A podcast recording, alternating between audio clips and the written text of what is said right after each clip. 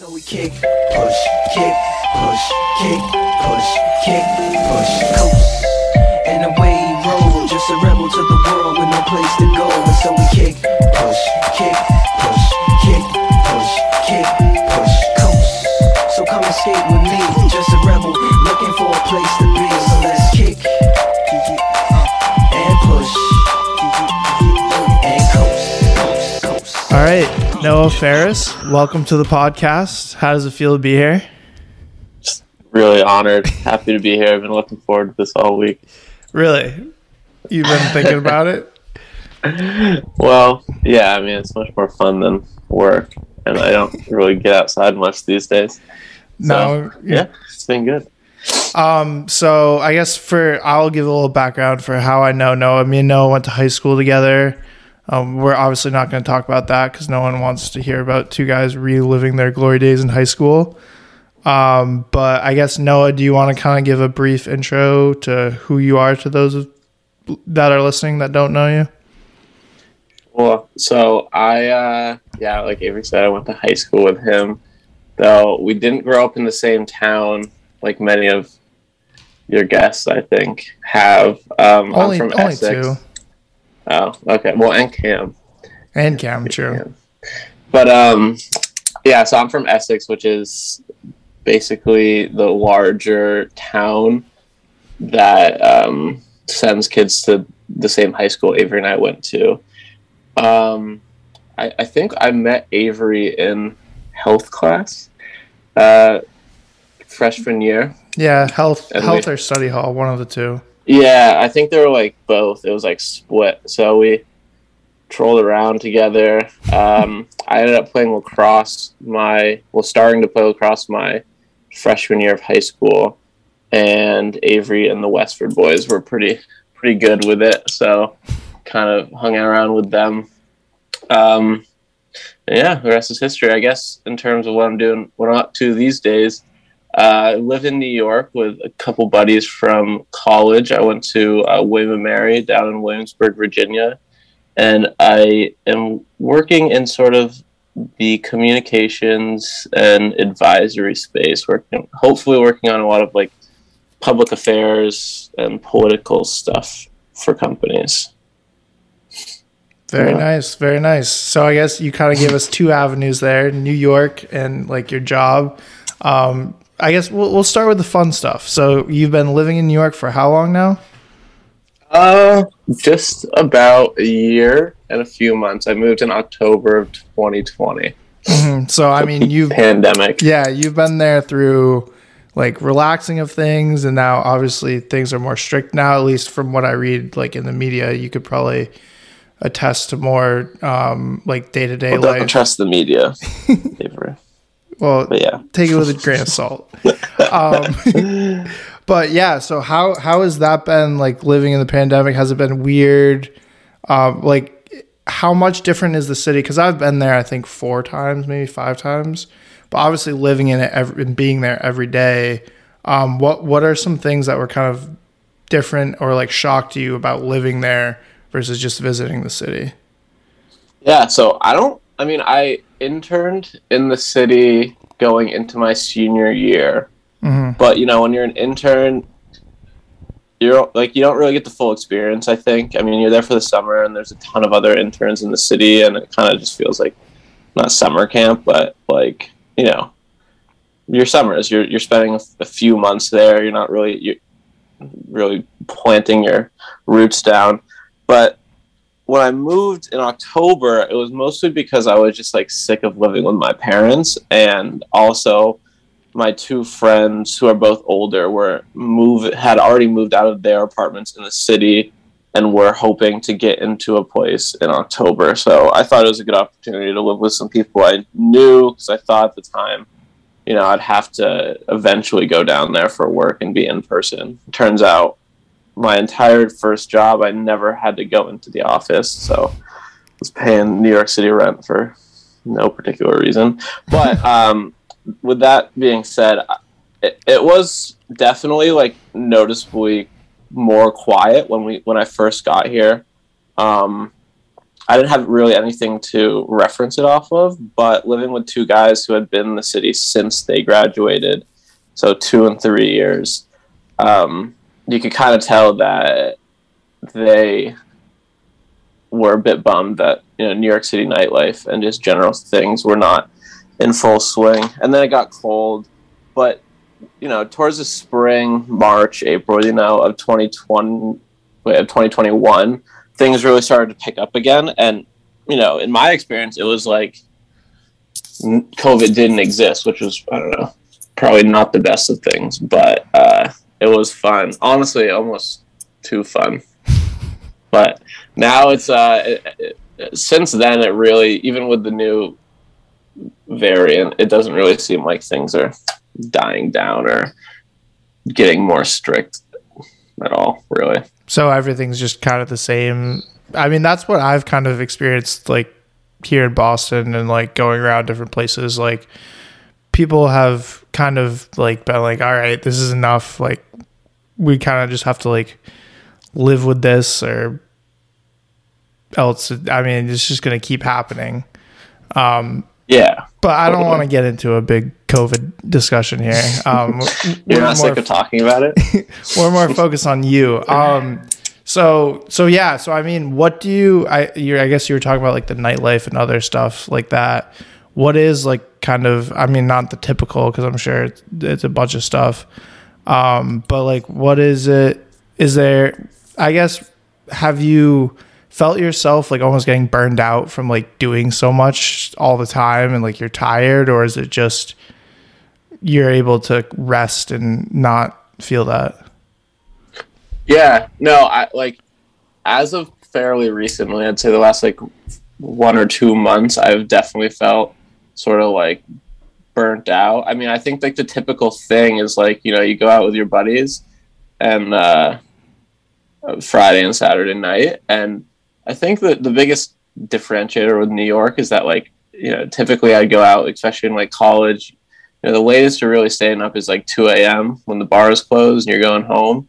But like in New York, the bars do not close at two. So if you're with a group of guys and like some of them want to stay, typically what ends up happening is everyone stays. Yeah. Um, so you like get home at like four in the morning, and um, I mean that's fine. Like I don't really mind staying out that late, but then you just kind of realize like, oh shit, like you just spent most of your Saturday and Sunday being hungover and tired, and then like you have to go work another week, and you're just like not very recharged. So like recently, I'd say I've been trying to keep a bit of a lower profile, maybe you know only going out once a week if I'm going to. The other thing is just so expensive that it's like I don't know. It's pretty easy to justify at least for me not going out all the time. The FOMO isn't that real. Yeah, because when you're when you're dropping a lot of money on drinks and then like like you said, you're hungover and wasting like an entire day the next day, there is always that like risk reward of it. Um, totally. And yeah, and, and alcohol certainly has that um, factor. And now we're getting. I don't know if you've experienced this, but I I almost get like two day hangovers now. Like especially on Saturdays if I'm like up late, like on Monday, I'll still kind of have like a dry mouth and like just like feel like a little off. Yeah, no, I've definitely definitely experienced the two day hangover. Honestly, like I feel like the three day hangover is like a thing too. Like I just like feel like I don't fully recover at least especially like mentally like i'm not thinking mm-hmm. straight for a couple of days after just being an idiot on the weekends which is like fine, but especially when I'm starting like a new job, it's just a bit stressful to be like, oh, it's Monday morning, I have a ton of shit to do, and like my brain is functioning at you know fifty percent. yeah, exactly. Well, that, that's a great transition. Thank you for doing that. Um, do you want to talk a little bit about your um, new job? Uh, maybe explain why you want a new job because um, there might be people listening to this that have a job and they maybe want a new job so maybe talk about how you landed this new one sure yeah and i mean like i would preface it by saying like i feel like everyone's quitting their job so that definitely yeah. made it feel a bit easier because right around the time i was quitting my old job there's all these articles about like the great resignation and, Mhm. and how everyone's leaving because of I don't really know. I didn't read any of the articles, but saw the headlines. So, anyways, um, yeah. So I started this company, the same one I interned with um, after my junior year, and like it was fine. I thought it was sort of challenging and int- uh, interesting work, but the I don't know if I really want to divulge that much.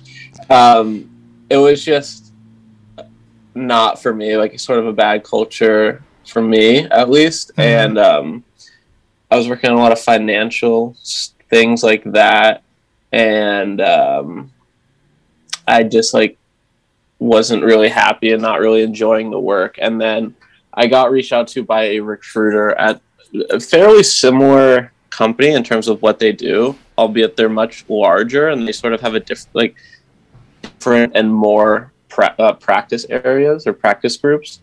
Um, one of them being sort of this public affairs offering, which sort of works with clients to navigate sort of the regulatory and political um, environment down in DC.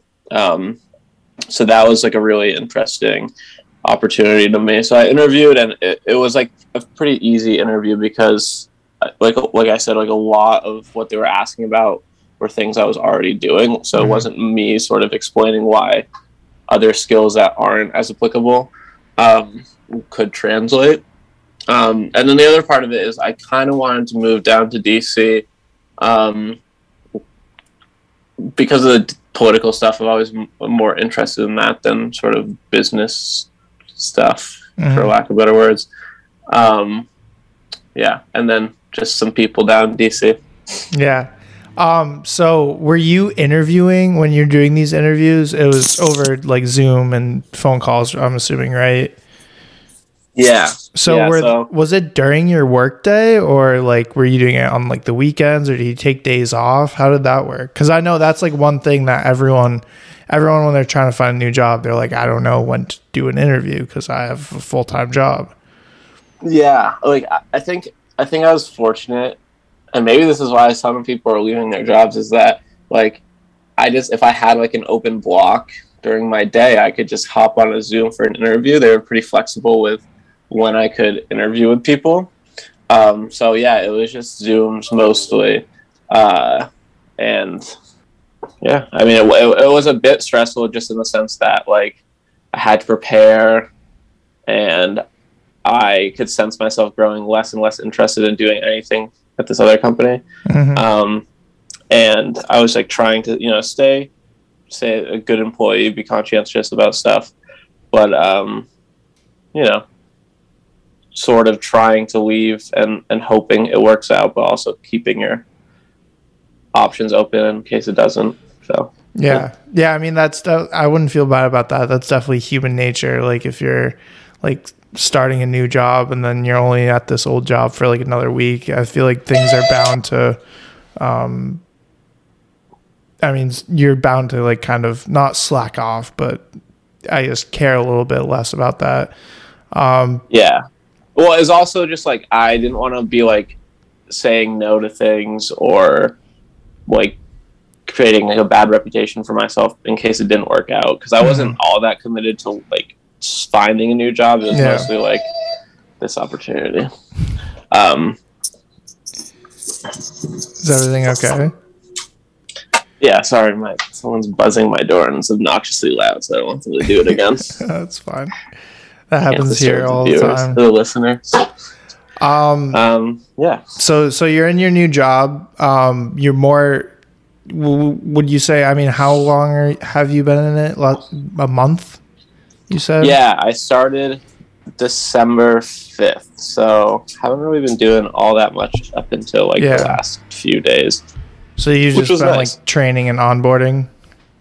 Yeah, I mean, the onboarding was the first, I think they technically said the first two weeks. Like they said, you're not going to be put on into any client work for the first two weeks. Mhm. But in reality, it's it was sort of because of the one I joined, it was really just like, okay, well, no one wants to do any work until the new year.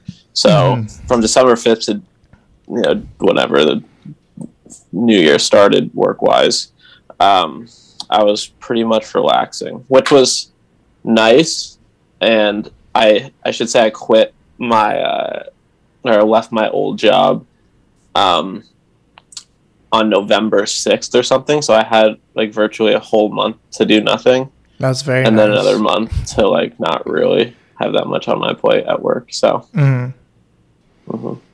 it good. Very cool. And so, as far as like the culture, and I mean, I know it's only like a month or whatever in, but you, you're enjoying the new culture more, or just more happy about the work. Yeah, I think I think there's just like it's bigger. So, and I think that's something I I wanted. I didn't know I wanted, but now I'm realizing that it's like sort of helpful for me. And then the culture, I, I just think people are generally very friendly. One of the Mhm. things I was told when I was interviewing by like the office head, so like a pretty senior partner, was basically just like we try to keep it like low ego and no assholes, which you know I feel like a lot of people will give you lip service and tell you that, but it was just I thought I felt that it was meaningful because it came from her. Like I don't Mhm. think people are like you know if they're trying to be formal and and sort of be buttoned up during interviews, they're they're not going to say that unless they really mean it. I think. Yeah, yeah, and that's one thing that I really enjoy about my the company that I work for is that our culture is just like awesome, and I like mess up and like if something's wrong, and like someone will like apologize for not explaining it like thoroughly, and like I'm like, well, I probably should have been the one that like didn't like do that, but um, it's just like I feel like w- when you're working on something and you're working with people that are like that and the culture is good like it doesn't really matter the work necessarily doesn't matter as much. At least that's what i've found. Um Yeah, totally. And I also feel like I also like I feel like because you work in like sort of like a marketing or like like a more creative like space too. I Mhm. feel like if you you have to like sort of create like an environment where people are willing to like share their ideas and not be afraid of getting shot down. Um, otherwise, it's just kind of not enjoyable for you and also not like the best of outcomes for the company. Yeah definitely when you're yeah when you're trying to be creative it's hard when you're shooting down ideas because then people because i mean all the most creative things are like crazy thoughts at first and then you play it out and it becomes something like I don't know what I can't think of something off the top of my head, but um, something spectacular, so to speak. Um, oh, were you gonna say something? No, I was just gonna say something ridiculous, but then I realized it would just lead to further conversation. I was gonna say like it's like NFTs, but I don't really want to talk about NFTs. that that is. I remember we talked about this when we were at home. Uh, that the South Park special. I did see the part two of that. oh yeah, it's pretty funny. I I think that was some of their best work in years. They kind of fell off, but I liked what they did. I just wish they weren't all grown up, so Yeah. threw me off. Uh, yeah, but yeah, I thought the the butters with the NFT stuff that was hilarious. The the plus, like uh, everything was like max and plus. I thought that was hilarious, Oh, and yeah, and the yeah. chin diapers with the masks. The obedience mask, as some might say. hmm but that was just qu- quick tangent on South Park. Um, but Mhm. going back to like politics and stuff like that, um, because that's not every. That's not like I guess people are more involved in politics, so to speak. Now, I guess you can say that in quotation marks because people just like follow social media and read headlines more now. Um, but I guess a lot of people don't necessarily divulge their like whole like career to that. So just Mhm. I kind of want you to walk me through why you kind of headed down this path. Um, maybe like influences you had. I know that you were involved in student governments through high school and college. Um, but just kind of what got you into this space. Yeah. So I guess I should know. It's like the work I'm doing is not um, like political in the sense that you're working for a certain politician or campaign. It's mostly on behalf of companies trying to, you know, advance s- some part of their agenda. A lot of times it takes the form of like, you know, X company is trying to acquire Y company Mhm. but you know the Federal Trade Commission is concerned about it being, you know, anti-competitive or something. So either, you know, company X will hire us to convince the FTC or politicians or persuade the those guys why it's not, or like, you know, company Z, like a competitor, could hire us to, you know, advocate for why it is uh, it is wrong. Um, but yeah, I think generally, I, I've always sort of been interested in it. I think just sort of like the the the framework of it all makes more sense to me than sort of you know talking about financials and, and business decisions um, and it's like kind of a place where i feel like you can sort of deal with big ideas but also implement them um, you know somewhat granularly like uh, there's a ton of people who are just like incredibly you know knowledgeable about one specific policy and like they know the ins and outs of every law but which sort of seems very minute but then you realize okay well they know how this all plays in and fits together.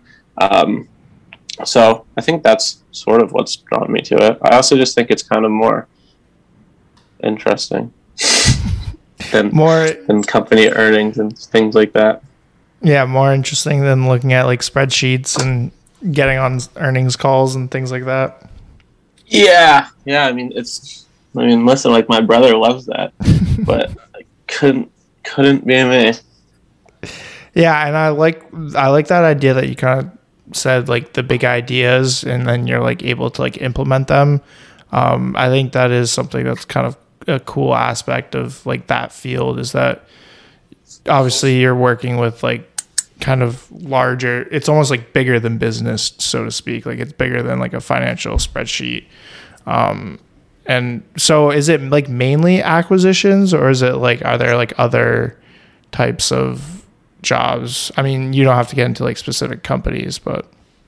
Yeah, no, I mean, no, it's it's not just that. Uh, I'd say just generally things regarding policy or regulations that are going to impact companies. So I think like the most visible one nowadays is sort of tech policy and sort of like, okay, well, how are we going to regulate Facebook or, or Meta or whatever it's called these days, and or Uber, things like that. And Mm. you know, like politicians are always sort of trying to, you know, if if people want that, they're going to start drawing up legislation. And um, I think what companies hire us to do is sort of tell them tell those people the company's position in a you know persuasive and and concise and comprehensive way. Yeah. Yeah, and I do I do sometimes feel like it is like everyone kind of shits on politicians, me included. But it is like I mean to understand that if you're on the like say some tech regulatory committee and you're dealing with like all right, how do we regulate like all these social networks? And then you turn around and you have to like know everything about like Uber and like transportation. Like there's so many things that like one human can only know about and like I mean even even if you're like an expert in social media, you might have n- no idea about transportation or something else, some other industry. And so it is important that there's people out there that are helping like these people understand what is happening. Yeah, I mean, I think, and a lot of it is like I wouldn't, I don't even know. Like I have barely even started, but I would imagine that a lot of it, a lot of the communications are not even like going directly to, you know, politicians themselves. Mhm. uh, like maybe like their staffers or helping like you know lobbyists or whoever is actually interfacing with them sort of understand what they should say Mhm. um because you're right like i don't it's like I, I just remember like during the facebook hearings so, like all these old politicians asking zuck these ridiculous questions like i don't even remember what they are but i just remember it being so clear that they just like fundamentally didn't even understand how Facebook worked. Mhm. And it's and it's probably not like because again they're so. I mean, depending on the politician, if they're doing like other things, they might have not even like written those questions. Like they might have had some staffer write it or like someone else, and like so it's like it it's a I guess a sharing of knowledge needs to happen more. Definitely, definitely, it's an interesting system. One I you know definitely want to learn more about. Mm. We shall see. What? I said we shall see though. Oh, Not- okay. I the, the thing about my company is like they do a ton of different things and Mhm. like as as when you when you join you know as you know a director or partner you kind of get hired to do one or two specific things but the more junior you go the expectation is that you know you work where you're needed. Obviously you have interests and they do their best to put you on it.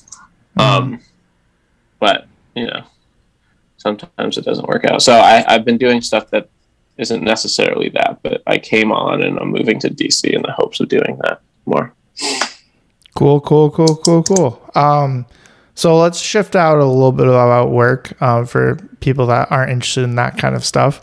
Um, you're an avid long distance runner.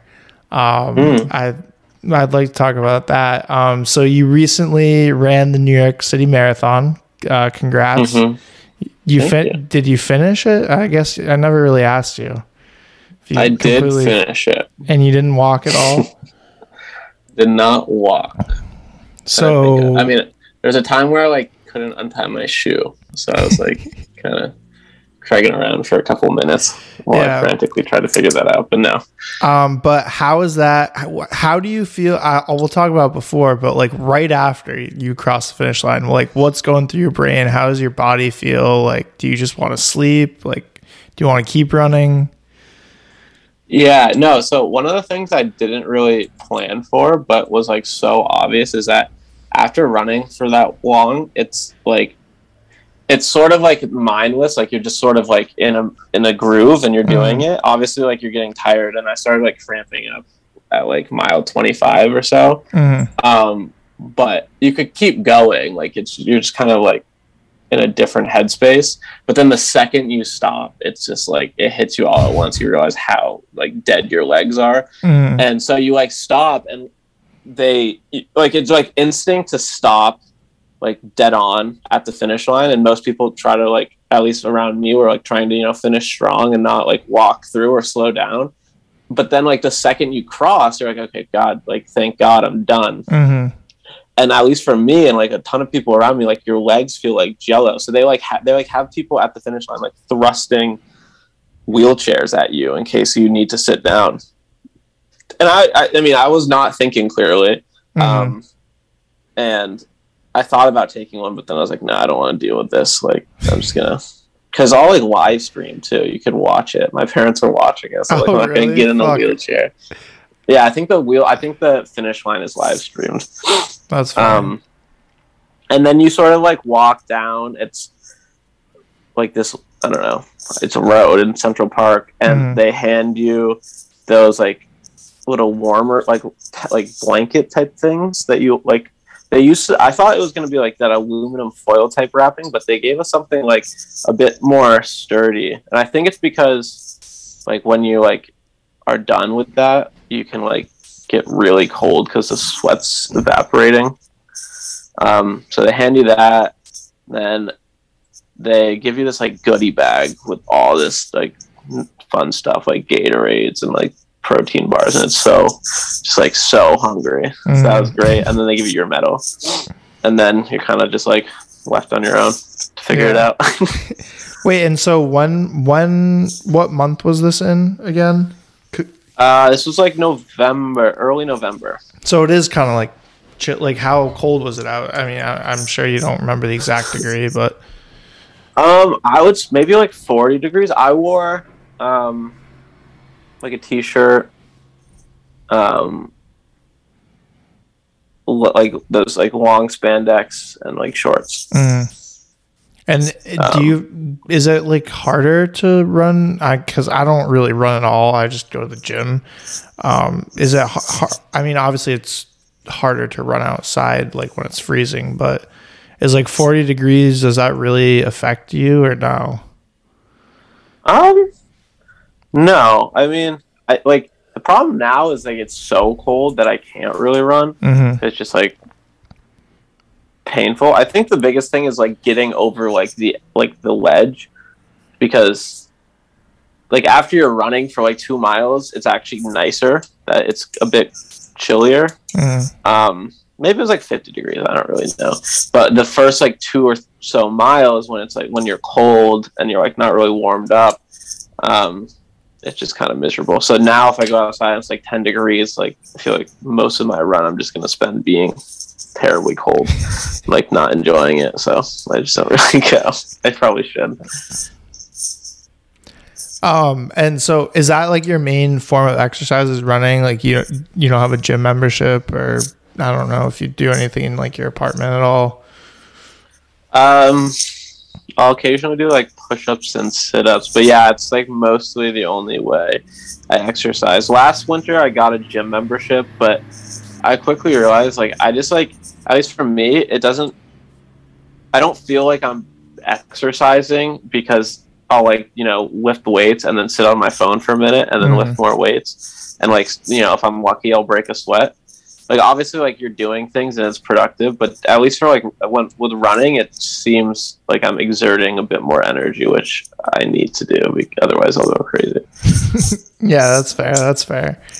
Um, but yeah, so bring me through kind of like training for it because I, I I know that you've always kind of um like you've gotten into running. When would you say you like started getting into running?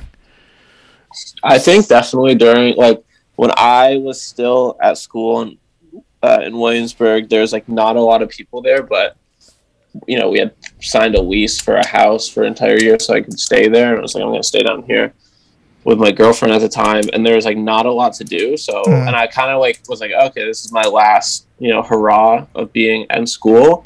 And you know, Williamsburg, Virginia is a very pretty place. So I kind of just decided, like, okay, I'm gonna go and sort of try to explore more and, and run with all this free time. Um, and then I just sort of, I don't know. I always, like I said, like I did, I liked running more than uh, lifting weights, and it was like a good time to like listen to like podcasts and stuff. So I, I started picking up then. Um, but I never really had any like aspiration to do any like races or anything. Mm. Um, so I kind of just kept running a little bit and a little bit, and like trying to do a bit more, not for any like particular reason. Um, and then my at my old company, someone was on the board of this charity, and usually the way the New York City Marathon works, at least, is like charities buy seats or spots or bibs or whatever you want to call them to gain entry. And then those people who get the the spot in the race have to like raise money. And so someone at my company sent out an email saying like if anyone's interested in running like we have a spot for you. You need to raise i think it was like three thousand dollars um and you can run. So I, at first i was like oh like i don't really I, it wasn't really running the marathon for me. That was daunting it was like i don't really feel like putting in the effort to raise three three grand um but like I talked to some people and they're like, all right, well, if the reason you're not doing it is because you don't want to raise money, you should Yeah. definitely do it because you can probably figure that out. Um, so I and did it how then. how long did you have to raise the money?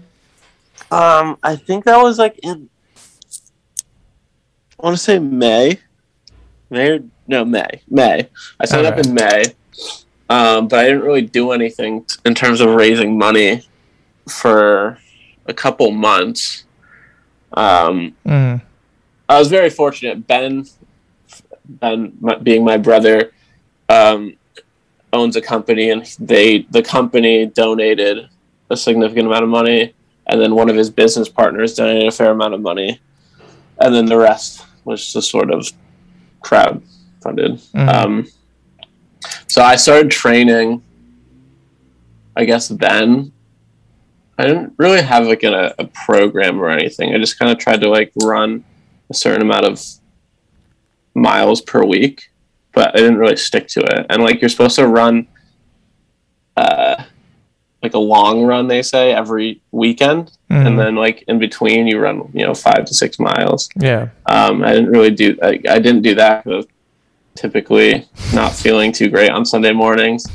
Um and I, don't know, I, di- I still did some of them, and so you're supposed to like lead up to 20 miles to like prepare yourself, and I did that, um, which was fine. Um, and yeah, and then in October I kind of like injured my Achilles, so I just stopped running altogether. So I was actually pretty nervous about the marathon itself because I hadn't really ran that far in over a month. Mm-hmm.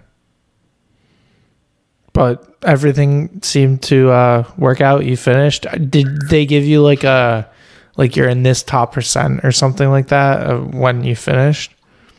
Yeah, I think so. Let me check.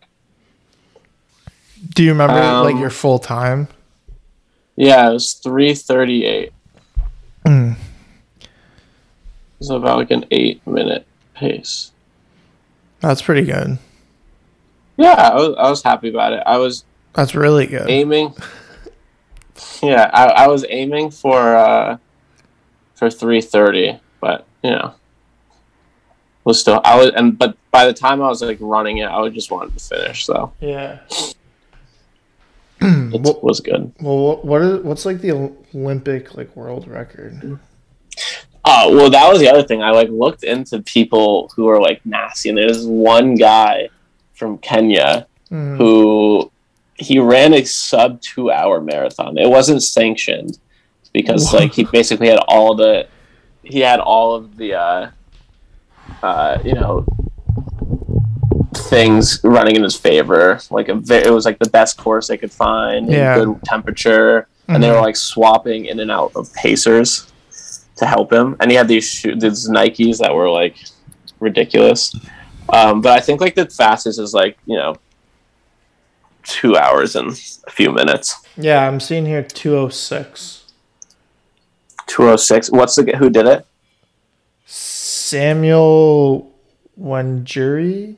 I'm pro- I'm he saying that wrong, but No, no, it's two oh one Berlin Marathon oh really?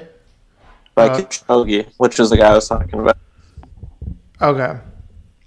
What I saw was uh, Wikipedia, but yeah, I see on another website it's the other one. Yeah, Huh. this the guy's crazy. So what? You only have a half hour to shave off? No, I got an hour and a half to Oh, shave an hour and a half. Sorry, I was giving you more credit. which is insane. yeah. That is- Well, that, so that like is insane. Jesus. I know it's like I think. Well, what's crazy is when you sign up that you start in waves, and you know the. Mm. I think I went in the second wave. I was like the slowest, you know, segment in the second wave. But the first wave is like four thirty to seven thirty, like average pace. So you just have guys running four thirty minute miles That's just nuts to me. for Like twenty six miles. I don't. I, I mean, I certainly couldn't do a one mile in that time. No, I know. I like, I tried to because after I ran that, I was like, okay, I'm gonna, I want to run another one. I want to see how fast I can do it. Yeah. I, I don't really want to do that. Yeah. But I tried to run like a like because now it's like to get under three, you need to do like a six fifty to a seven minute pace. I forget what it is exactly. And just doing that for an extended period of time is exhaust. It's terrible. Like it's not enjoyable at all. At least not for me. I'm sure it's enjoyable for some people. Yeah, well, I've I, I think I've heard um I forget the guy's name. I know there's like a couple of guys that are like super into it and they do like the ultra marathons like um 100 plus miles and like that should just cuz it just dumbfounds me that there's people out there that do that stuff. I mean, it's just crazy the like limits the human body can go when probably 90% of the people don't even like test them. Yeah, dude. I I was thinking about that the other day. I just watched this uh, documentary on Netflix. I think it's called like 14 Peaks or something along those lines. I've been told And by a lot of people that I have to watch that. Oh, so there's really? another- I just, like, yeah, add it add it to the list, dude. Yeah. Um, but it's crazy because so I guess there's 14 peaks in the whole world that are taller than 8,000 meters, and the pr- someone has climbed all of them, but it took him like 17 years to do. And this guy did it in seven months. He was like climbing. He like climbed Everest, and then he no he's I don't really remember the exact um, procession, but he climbed like one of these mountains, and then basically came down and hustled over to Everest and climbed that, and then was like, and was like, okay, what's next? He would do like three or four at a time, like within the span of days. So he wouldn't like rest at all. He was just like, all right, I just did this one. Well- on to the next one. It was it was um, broken into like three segments, like the first phase, second phase, and third phase. Okay. But I think, yeah, I'm sure he needed to rest, but also I most of it was weather because like with, when I think when you're climbing those mountains, you have like a very small window. Like in the documentary, there's only like a two day window of the entire year to climb Everest. Is that it really that small? Maybe there's like multiple windows, but yeah, in that season, there in that like season. two or three. yeah, I mean that would make sense.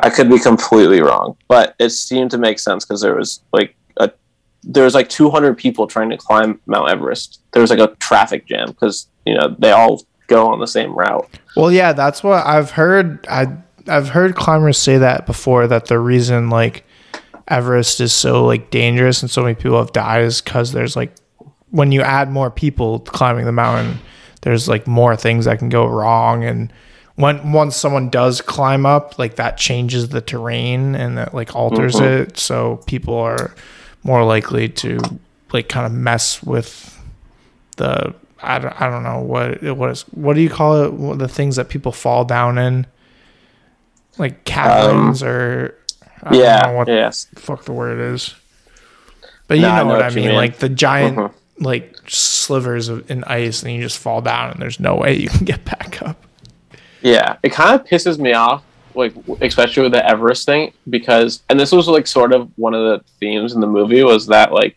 all these Nepali people, like Sherpas, drag people up these mountains basically, just you know for like an ins not like not actually for an Instagram, but like all these Westerners just want to climb Everest to say they did it, but Mhm. they could really they really aren't all that skilled. Um, whereas these Nepali people are like so so talented, obviously. Like they're literally just like sprinting up and carrying other people's gears and stuff. It's yeah wild. not only that but they like live up up in the mountains so like their breathing and all that stuff is just like it's like normal to them like Yeah, the main guy in this documentary, he like went to some like sports science lab mhm. and they had him ride you know those masks where you like limit the amount of oxygen intake you can yeah have? they had him like ride a bike at a certain like a stationary at a certain pace and do these small mental you know exams um, while he was doing it and they had him do it for three minutes and they said like they've had like world class cyclists tap out at 90 seconds so he did it for like double the time that you know athletes who you know ostensibly have massive lung capacities uh, could do it and, Damn. like we've never seen this before, and it's and it's probably because, at least in part, because he uh, grew up in the mountains. Yeah, and so was that guy? He was a Sherpa, or was he just like an average person there? No, he's kind of a beast. He was, I, I guess, like the Nepali or Nepal has like a certain like a particular like special ops unit, and Oh, they okay. work with like um, you know Western countries, um, and then from there he joined the British Special Forces. So he was like in Damn. really good shape Yeah. and knew how to navigate, but he didn't start climbing until like you know eight years ago or something like Mm. that. Yeah, So yeah. it was just kind of wild. Yeah. I mean, it is when whenever like any like football team or like basketball team goes to like Denver, everyone talks about that, and I mean, it definitely is something that is is true. Um, speaking of that 14 peaks, this kind of reminds me of. Have you seen the uh, Netflix documentary? Um, it's called The River Runner. It's about the guys that kayak like the giant rivers like around Everest, like in Nepal and like Iran, I think. Have you heard about that? No, I haven't. They're like What's these about? like whitewater like kayakers and they're they're essentially like four rivers that come down from Everest and like the glacier water and essentially what this this guy there's only been one guy to like complete these four rivers like ever and so it just like takes takes you through um, him doing it and he did like the first three like 20 years ago and then like took a really long break from like kayaking and like there's like three or four of the people that did the first three with him like died. And it's just like crazy because I mean people are kayaking on these like giant like whitewater rafting, um, like rivers and there's rocks and shit and they have to like you have to study for months like the different way you're gonna go and then you're on the river for like a month so like obviously you're tired and like you're sleeping on rocks on the side of the uh like riverbank um but yeah so i guess he t- he took a 20 year like hiatus and then he got back into it with like a younger group of kids um and then he like did the the last one he did was the biggest one and had the had the longest like decline it was the longest distance um but it, it's kind of like along along those same lines of just humans doing crazy shit for no reason and no particular reason. The other thing I was thinking about when you when you were talking about the ultra runners was um, Ironmans. I didn't really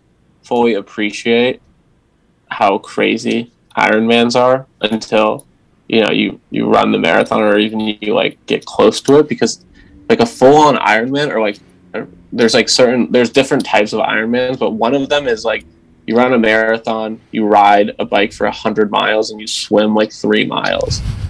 And just like imagining having to do that is just i think it's i think it's swim bike run. So when your legs are the most gas you have to run an entire marathon. Yeah that it just seems crazy. I don't you- really understand why people i mean i understand why people do it yeah but that seems particularly grueling Yeah, I mean, you definitely have to be just like kind of wired different for that. Have you ever been on like a longer bike ride before? Um, no, not that I can remember. Like, no, I haven't. Yeah. I haven't either. I've never really been. I think like the longest one has been like five miles or something like that, or maybe I, three. I biked to don't know. I could be Burlington wrong, and back once with my parents. That was like what, maybe twelve. You should know. You tried to run there. Yeah, that that didn't work out very well. We won't talk about that. Oh, okay. Gotta protect your status. I don't have I don't have much of a status. It's all right. um, but what? So twelve miles? Yeah, that's pretty far. So just times that by something like ten, and then run the marathon. And swim three miles. Swim from like Burlington to Shelburne and back, maybe. Yeah, I don't.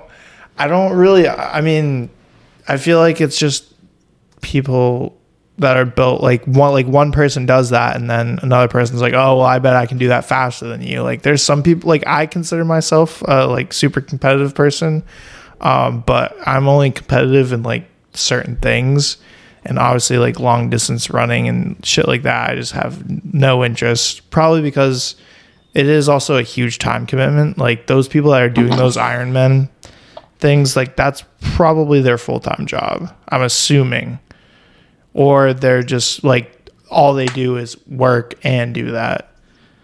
I don't know. Yeah. I, I think I mean I think yeah no I think it's like probably the latter like I feel like most of those people are definitely doing some combination of biking swimming and running like most days which has to be like just to run five miles is you know probably like an hour for most people and then what like you're gonna bike or swim too I don't know a lot of time you gotta sleep too and eat food. Yeah.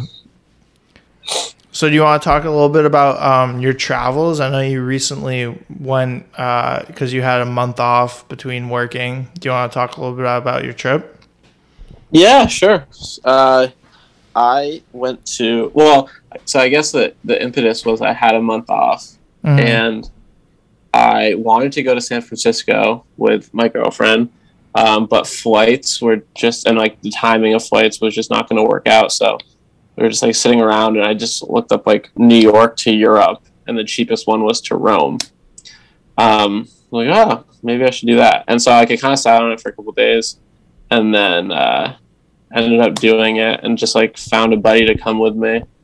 And so we went to Rome, Florence, and um, Venice in I think like eight days collectively. Okay. And was that your first time in Italy, or were you there when you were living there during college? Um, no, s- yeah. When I studied abroad, we went to Milan, but really we spent most of the time, most of the weekend in Lake Como. So like very north, northern Italy. And Mhm. I guess one of the places I always wanted to go when I was abroad but didn't get to was Rome. So it's kind of fitting that it was the most, it was the cheapest place to go in Europe I wanted to go. Yeah.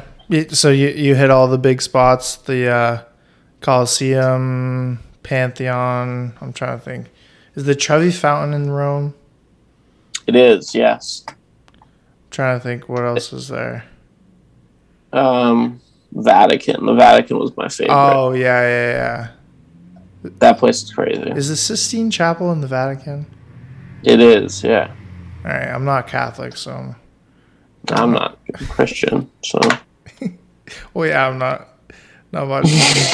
so the Vatican was your coolest, coolest place for you.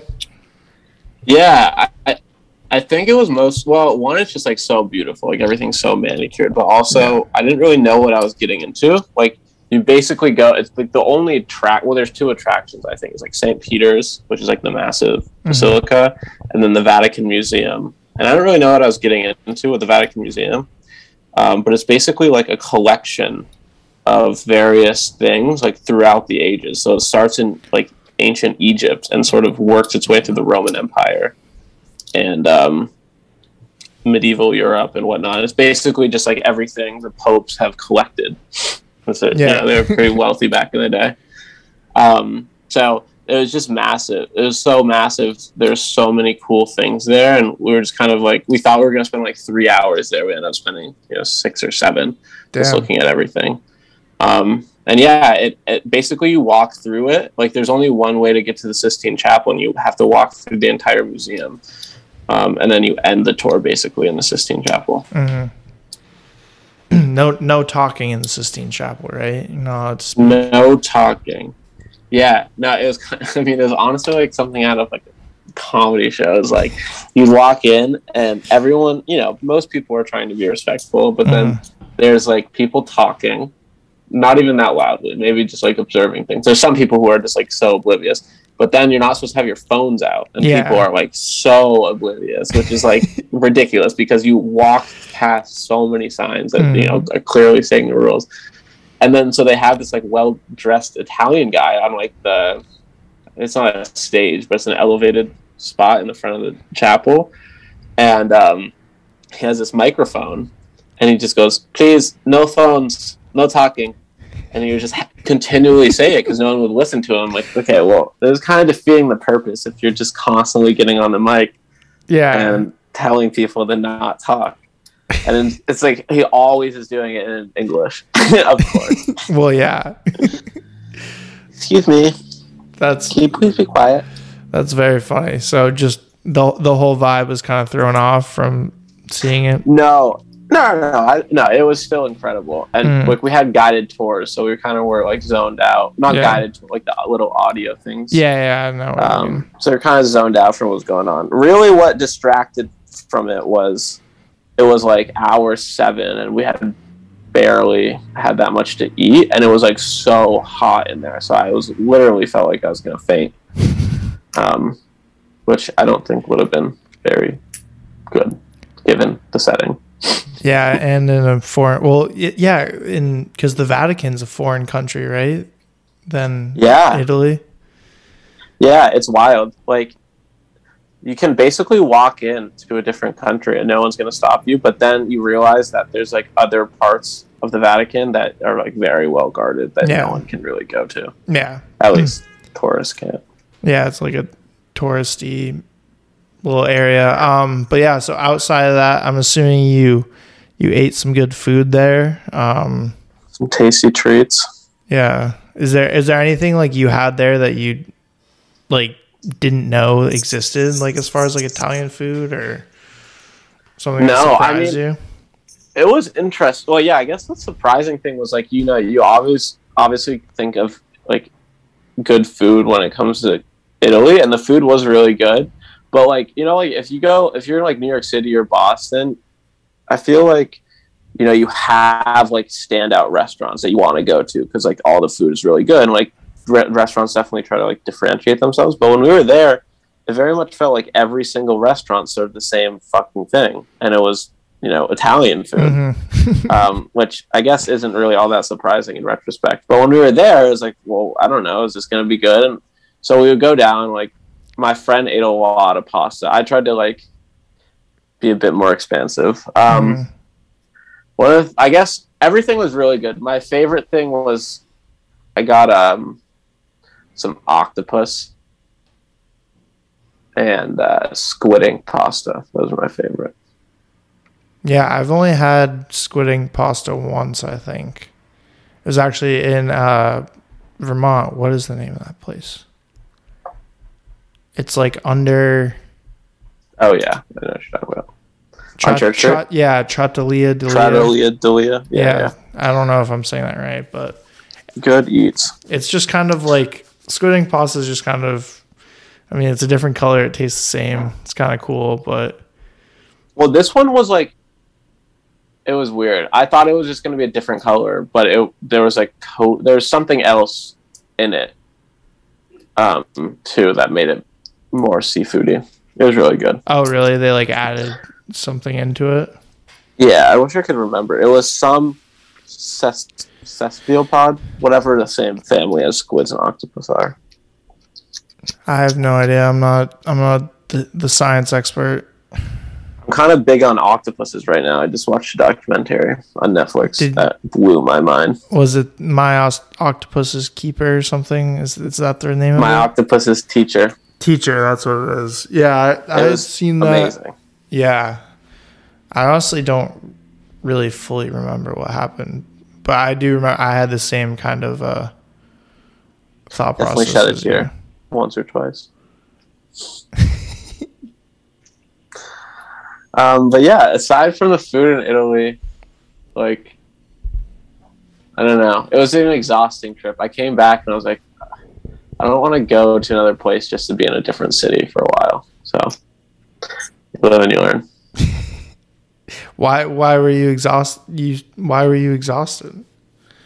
It's because like you're constantly moving, like you had shit to see. Yeah. um because we were only there for like seven or eight days and uh i just felt like we had a packed agenda and then like i don't know like venice was cool because it's like so unique but Mhm. rome and florence are just like i mean there's cool stuff in rome florence though everyone loves florence and it was beautiful but it just felt like a you know modern european city which it is Mhm. and it was like, okay, this is nice. There's some cool museums, but I'd rather go, you know, see some some beautiful nature that's you know only in that one spot.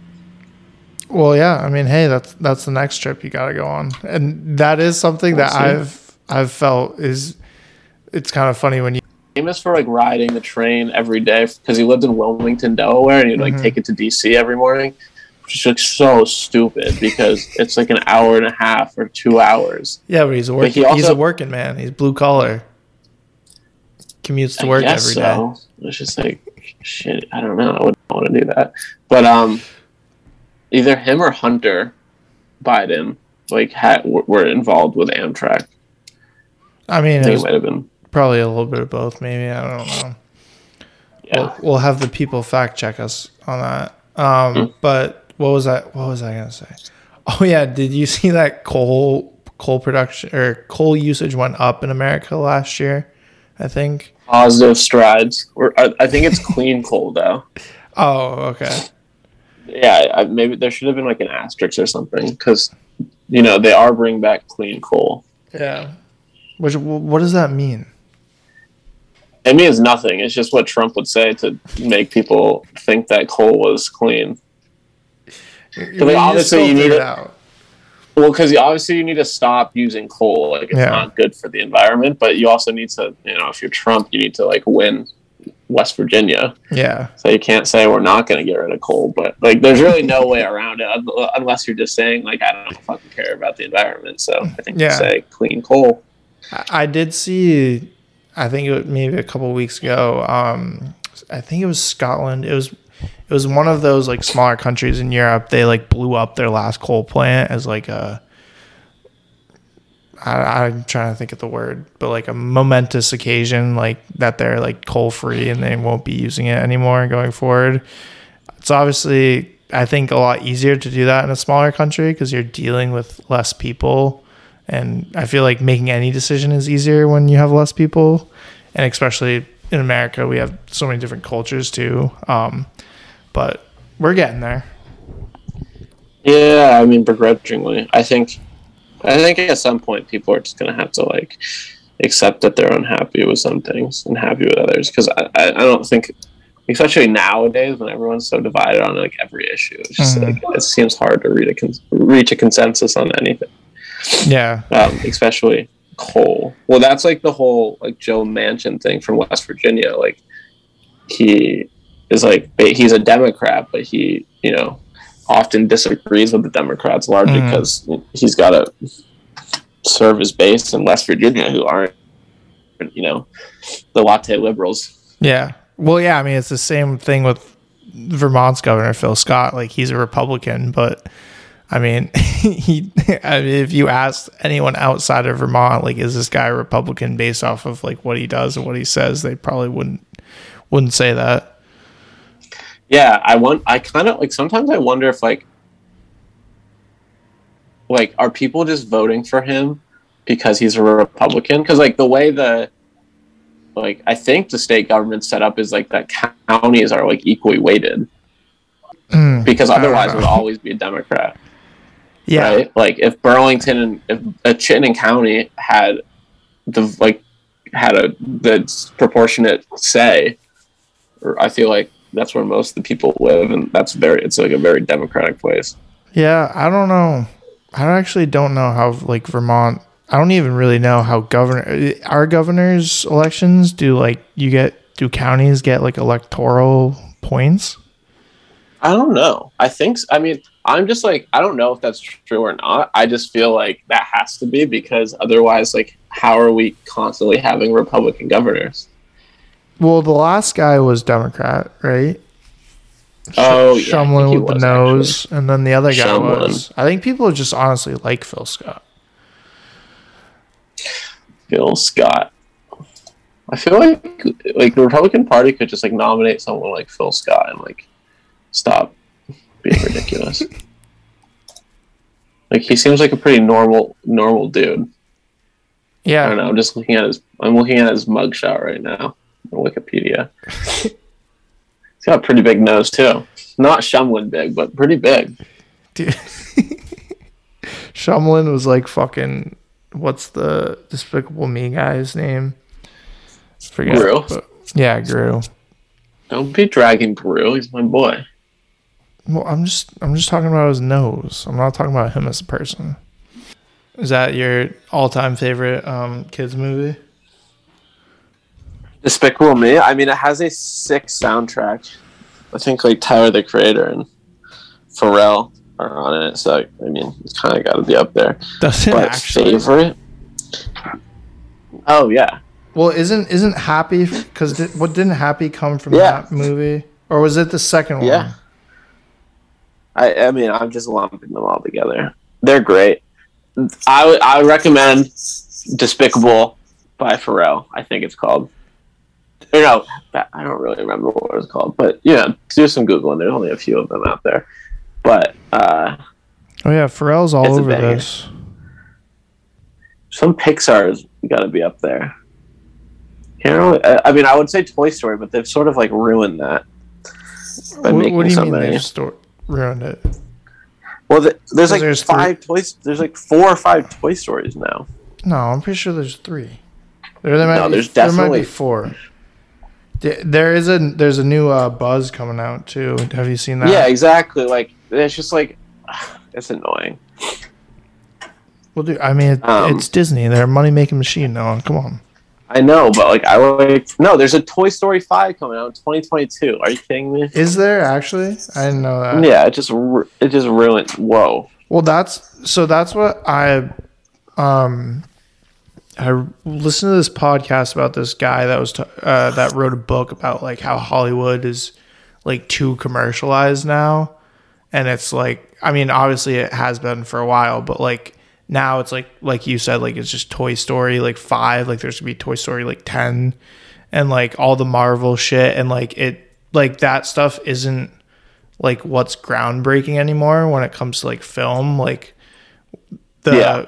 Like i mean all the cool stuff that people are watching that's never been seen before is not in like theaters and stuff like that it's like Yeah, all well, on I the feel- streaming platforms and right. Well, I feel like part of it, at least at least in part, is like, um, like I feel like with Toy Story or like Star Wars or Marvel, like all of these like studios can sort of, um, project out their like revenues because they're Mhm. like, okay, so like this this last film that's like pretty similar to what we're about to make made X amount of money, so it's like a, it's almost like a safer bet yeah versus like making a film and putting money into it and then sort of being like at the mercy of people's reaction to it.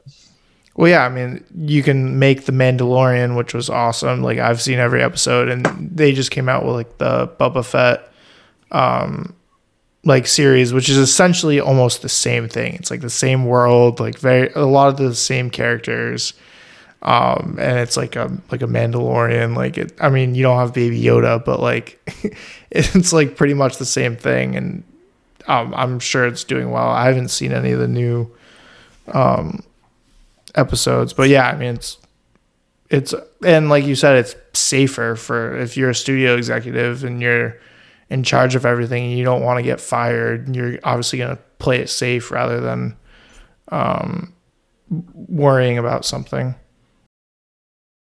I mean, I feel like every movie that comes out is one of the largest blockbuster movies like Spider-Man that just came out. I haven't really like dove into the numbers and a lot um but every movie that comes out seems to break records that movies previously. Do you watch those movies? Marvel? No, I haven't seen. So I've seen a couple of them. That's like the one like I consider myself like kind of up on pop culture stuff, but Marvel, I just, I mean, I understand like I know about Thanos and like I know the characters, but I don't. I haven't seen any of the movies. I always wonder like how like who's watching these things. Like you go to like the most popular videos on YouTube. And it's mm-hmm. like who in the world is watching these things? I like I don't know. It's always surprising. I don't know anyone I, like I feel like you're probably the most likely of my friends to like watch Marvel or you know whatever. You stay pretty up to date. But like Yeah. I don't know. Very strange. Yeah, one thing I do agree with you. The YouTube thing is weird because like I I sometimes go on trending on YouTube because I unfortunately consume too much YouTube, but um, it's another story. But it's like all these people that just like in videos that I would like never click on. But I, feel like the majority of the audience of YouTube is like younger kids than us, so that's why we don't understand it. Mm, yeah, and it's like internet. It's more internet. Well, I guess movies are like blockbusters are like international too, right? But I don't know. I feel like it, YouTube's definitely more international. Yeah, hundred percent. And like, there's just people that, I mean, there's a lot of people, kids out there that are like in school and they get home at like three o'clock or whatever, and they have they have a lot more time on their hands than me and you that are working, like whether it's nine to five or even more. Mm, yeah, I just tend to watch YouTube in the wee hours of the night when I really shouldn't. Yeah, that, that is one thing that I I think YouTube might be my most used social media personally. Yeah, I've been trying Maybe to. I like Instagram, deleted. but I deleted Instagram and uh, Snapchat. Sometimes I'll re-download Instagram when I get really bored. mhm. Um, but I try to stay off it. I just like find that I spend way too much time on it when I have it. It's like a reflex to open it. yeah, definitely. Yeah, and it is kind of scary when you like do something on your phone and you're like, wait, did I just like do something? Like, because it's so Yeah, like exactly. muscle memory. It's like, it's almost scary. Yeah, I agree. I it's like I don't know. I think one of the things I've been trying to be better about is just like being more mindful of what I'm doing. Mhm. I mean, it's not really working out that well, but the the phone is like the easiest because I can just like delete an app and um not have to worry about it. Yeah. Yeah, I mean, I guess the the next level of that is just like trying to get a flip phone or something, but I'm definitely My roommate's like that. best friend has a flip phone, Really? like a full on functioning adult and has a flip, flip phone. I'm kind of envious, but like one time he was over and we were trying to go to a bar, and I was like, oh, like just call an Uber, And he and couldn't. he was like, he was like, what? I can't. yeah, that's Like, like that sucks. I feel like that's one thing, and then like I use Apple Wallet a ton, so like that's super convenient. And like, for example, like if you're Yeah. flying, like your boarding pass is right on there. Because I I lose everything, and so like Mhm. if I can just have one thing that like does everything for me, I even when I because I travel down to DC for work, and I don't know if you've experienced this at a hotel, but they put your room key on your phone now. So you're just like, yeah, at like certain. I think it probably depends on the hotel. This is like a Hilton, I think. Um, but it's it's essentially just like Apple Wallet, where you it's not in your Apple Wallet, but it's in their app, and you just like pull it up, and when you're at your door, your door just unlocks, and you walk in. It's kind of cool. Do you think like it was ever gonna become like excessive? Like I get the value in that, but I, I also feel like it's sort of bordering on just like, is that really necessary? Like, do I need to download an app to get my key? Probably, Whereas I probably can just not. carry around a little, you know, plastic thing in my pocket for a couple of days. I don't know. I, I, I don't think that's excessive, but I wonder if it's like if we're ever gonna reach a point where it's like uh, too much. Probably. I don't know. I just like because I have like a card holder. I don't necessarily have a wallet because I like I never carry cash on me either. So like Mhm. even just like putting one more card in there like kind of makes my life more difficult. Yeah.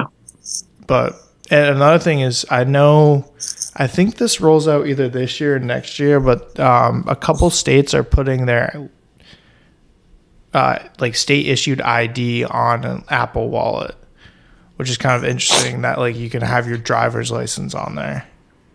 Interesting. Well, I have my COVID that my COVID pass on my Apple Wallet. Can I can I put that on mine or is that a New York thing? I think it's a New York. It's definitely the thing I have is a New York thing, but I don't know if other states are Because I know one not. of my friends texted me and sent me like some link where I can access it online, but I don't know if we have. That would be cool. But yeah, it's like it's it's cool, but and you'll definitely need to remember this. But like if you go out to a bar and your phone's dead, you can't get in. yeah, I, That is very once, true. And I had to like sweet talk the bouncer, and then fortunately my girlfriend like could get texted one of my friends who had a screenshot of the pass, but yeah, like I don't know. It's just like I, it, it was definitely a afterthought. Yeah. And I'm always so bad about like charging my phone before going out. I kind of like it though. Sometimes I'm like, oh, my phone dies, it dies, whatever. Yeah. But how how is that in New York? I'm actually kind of curious uh, because like our vaccine, um, like you have to have a vaccine to go into somewhere. I think that starts this weekend. How much are people actually like enforcing that? Like, is it like everywhere you go, or like some places, or most places? No, that's been in effect since like like early summer. Well, no, I know. I'm saying I'm saying here in Boston, they're putting it in. No, no, I know. In New York, they it's been in effect since like early summer. They were checking vaccine card, checking vaccine Yeah. cards.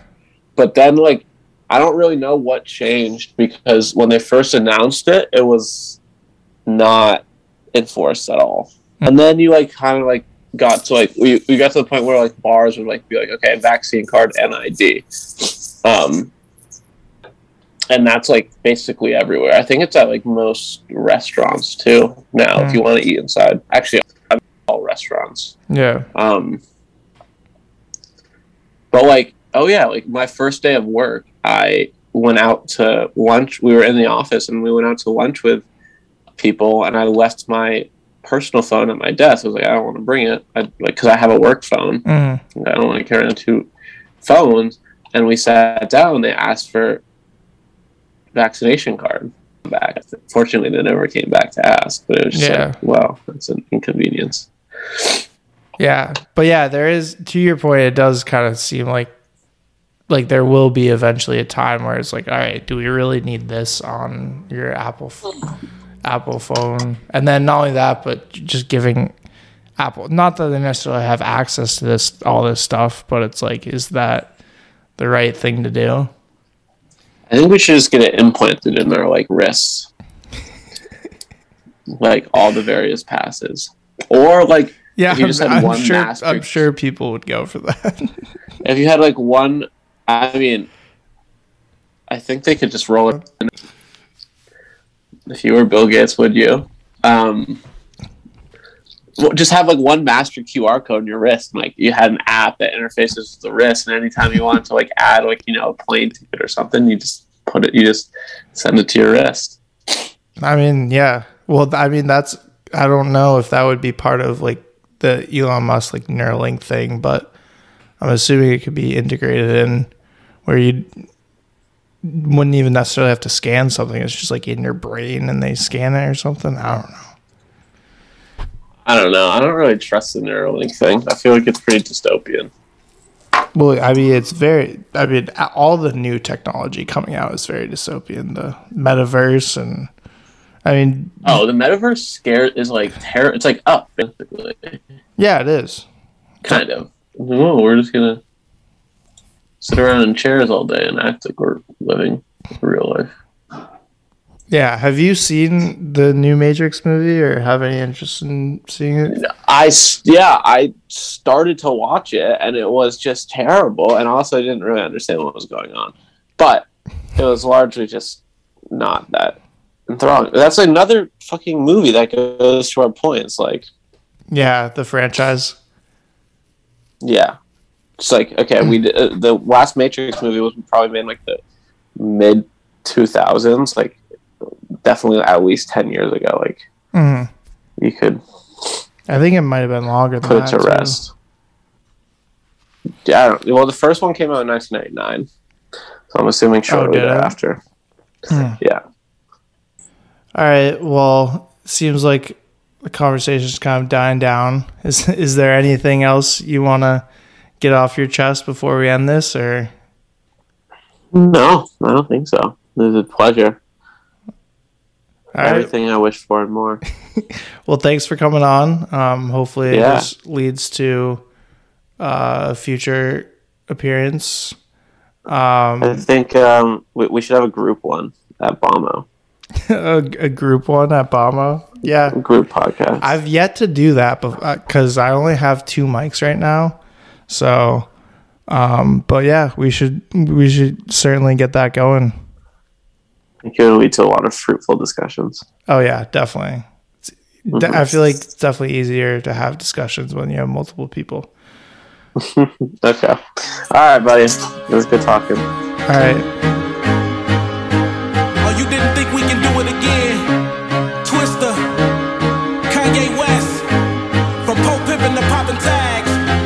Champions to slow jamming.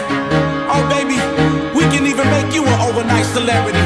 Know what I'm saying? Why don't we play something these pros alike? Dry whips, I know they like. Twista, you told a I ride. can make you a celebrity overnight. Give you ice like Kobe, right? We sorta like Goldie, right? The way we mold 'em, I can right? make you a celebrity overnight. Girl, I see you in the map bottom jeans, chinchilla on your back. I wanna know your name. Girl, I'm just I can blow your brains. Put you in the chameleon no range.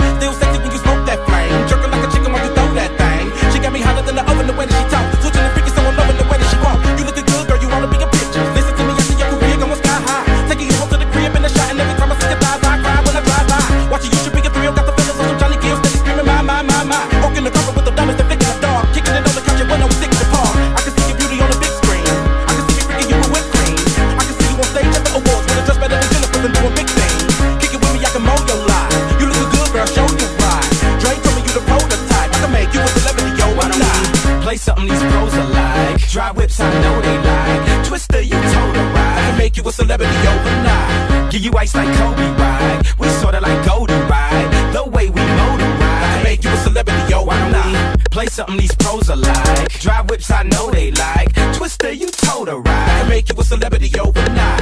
Give you ice like you a celebrity Shoot overnight. that thing up, mommy, make it roll. Once you pop, pop, lock it for me, girl, get low. If your mama gave it to you, baby girl, let it show. Once you pop, lock, drop it for me, maybe we could roll. Oh! Pop, lock, and drop it. Pop, lock, and drop it. Pop, lock, and drop it. Pop, lock, and drop it. Pop, lock, and drop